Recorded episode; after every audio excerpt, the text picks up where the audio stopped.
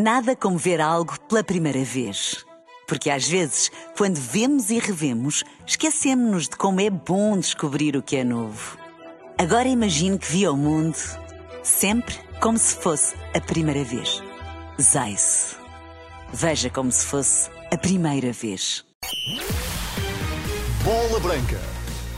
Os títulos em bola branca a esta hora. Ricardo Quaresma não teria voltado ao futebol português sem os benefícios fiscais e aqui o governo vai pôr travão. Nesta bola branca, os avisos do ex-presidente do Vitória, Miguel Pinto Lisboa. Também vamos olhar para a taça e para o Portugal-Grécia em sub-21. A bola branca no T3 com Luís Aresta. Olá, Luís, boa tarde. Olá, boa tarde. Ricardo Quaresma só regressou a Portugal devido aos benefícios fiscais e que o governo vai colocar travão em 2024. Revelação em bola branca do ex-presidente do Vitória, Miguel Pinto Lisboa.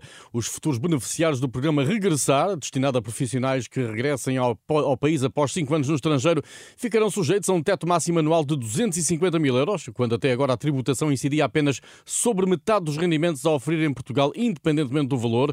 Miguel Pinto Lisboa avisa que as alterações ao programa Regressar irão levar a que vários internacionais portugueses jamais regressem ao futebol eh, português. Aliás, este programa, nos moldes em vigor, foi decisivo para que Ricardo Quaresma arrumasse a Guimarães após cinco anos no futebol turco. É óbvio que o programa Regressar teve um impacto decisivo na contratação do Ricardo Quaresma, como teve no regresso de outros talentos ao futebol português. Como todos sabemos, o futebol português tem um enquadramento fiscal que penaliza face aos principais campeonatos europeus. Temos uma taxa de IRS que é sempre a tabela máxima, que é os 48%, que impede que clubes como o Vitória Sport Clube e outros possam ser competitivos no contexto europeu e fazer regressar estes talentos que tão importante é para a valorização dos nossos clubes e do nosso futebol. O ex-presidente do Vitória faz notar que o regresso de talentos a atuar no estrangeiro é uma mais-valia para o futebol português, daí que não compreenda este pontapé nos clubes. Podemos desvalorizar, como é normal desvalorizar o tema do futebol, mas poucas indústrias em Portugal se podem gabar de ser a sexta maior a nível europeu, como é o futebol. E, portanto, o futebol tem um impacto importante no que é a arrecadação fiscal por parte do Estado e, portanto, deve ser incentivada. O regresso do talento tem um impacto positivo até para a formação de outros ativos nos clubes de futebol, pelo exemplo que são e pelo, pela imagem que vão engrandecer o nosso futebol. A concluir, Miguel Pinto Lisboa adverte para a perda de competitividade dos clubes portugueses no mercado de jogadores. Torna-nos a nós cada vez menos competitivos e, e os clubes ficam sem capacidade para poder propor aos atletas um vínculo que seja uh, remunerador também para eles. Isso vai fazer com que, de facto, atletas que pretendem terminar as suas carreiras novamente nos palcos portugueses se afastem e vão terminar os, as suas carreiras noutras geografias que serão mais apelativas em termos financeiros. Os avisos ao governo do ex-presidente do Vitória, Miguel Pinto Lisboa, contactados pela Renascença, Benfica, Porto e Sporting, remetem para a Liga de Clubes uma reação às restrições ao programa Regressar. O tema não deverá passar à margem da décima Cimeira de Presidentes, que esta quarta-feira se reúne em Coimbra. No final são esperadas declarações. A semana é de Taça de Portugal. São de prever mexidas nos grandes em função da menor valia dos adversários. No campeão Benfica, Artur Cabral espreita a titularidade frente ao Lusitânia dos Açores, depois de não ter aproveitado as oportunidades dadas por Roger Schmidt contra a Estrela da Amadora e Gil Vicente no campeonato. Em Angra do Heroísmo, a recepção ao Benfica está a ser encarada com um misto de entusiasmo e de responsabilidade no balneário do Lusitânia. O presidente Luís Paulo Carneiro revela à Renascença que só esta semana a equipa entrou em modo taça. Só começámos a falar sobre o Benfica ontem, portanto, até, até o dia de ontem tivemos, tivemos jogos de campeonato que são extremamente importantes para nós, portanto, o tema Benfica iniciou-se ontem.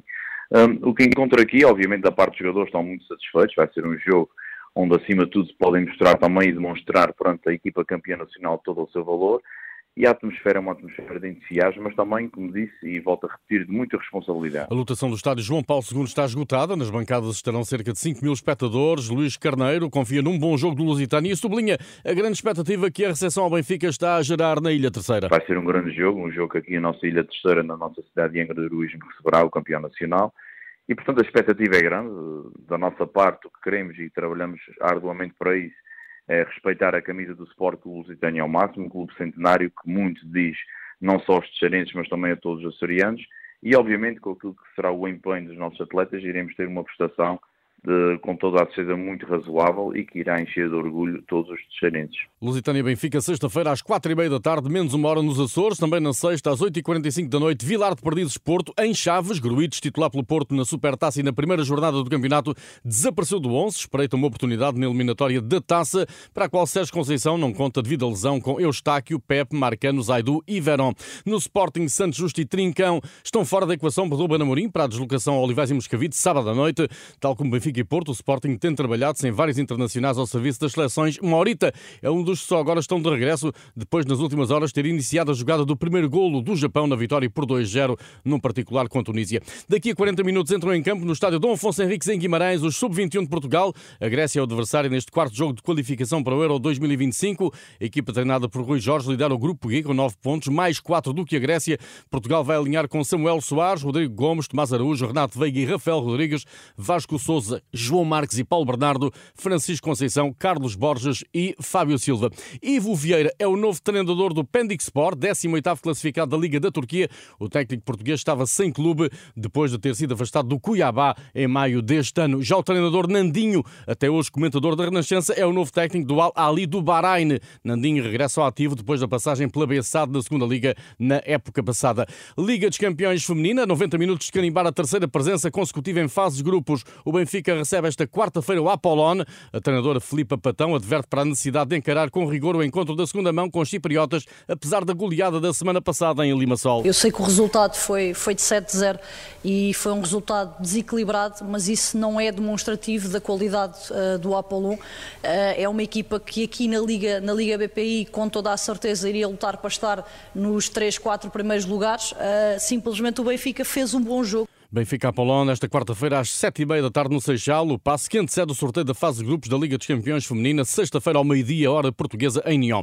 Basquetebol masculino, no arranque da fase de grupos da FIBA Europe Cup, o Porto está a jogar na Suécia, em Norrköping, frente aos Dolphins. No final do primeiro tempo, o Porto perde por 19-17. Eh, Já no handball, Liga Europeia em França, Nantes-Benfica, a partir das 7h45. À mesma hora, o Sporting recebe no pavilhão João Rocha os polacos do Strobi Glogov. Na Eslováquia já se joga o Povaska Bistrica ABC de Braga, equipa minhota vence ao intervalo eh, por 17-15. Uma última nota eh, para o futebol. A UEFA decretou um minuto de silêncio em memória das vítimas eh, do ataque ocorrido na última noite em Bruxelas. Os dois adeptos suecos, vítimas desse ataque terrorista na capital belga, serão lembrados em todos os jogos desta terça-feira com um minuto de silêncio nos encontros da fase de apuramento para o Euro 2024. Tudo em rr.pt. Boa tarde.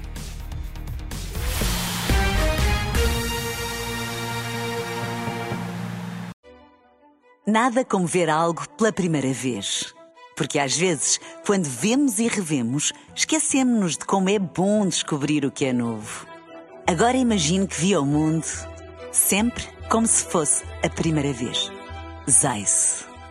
Veja como se fosse a primeira vez.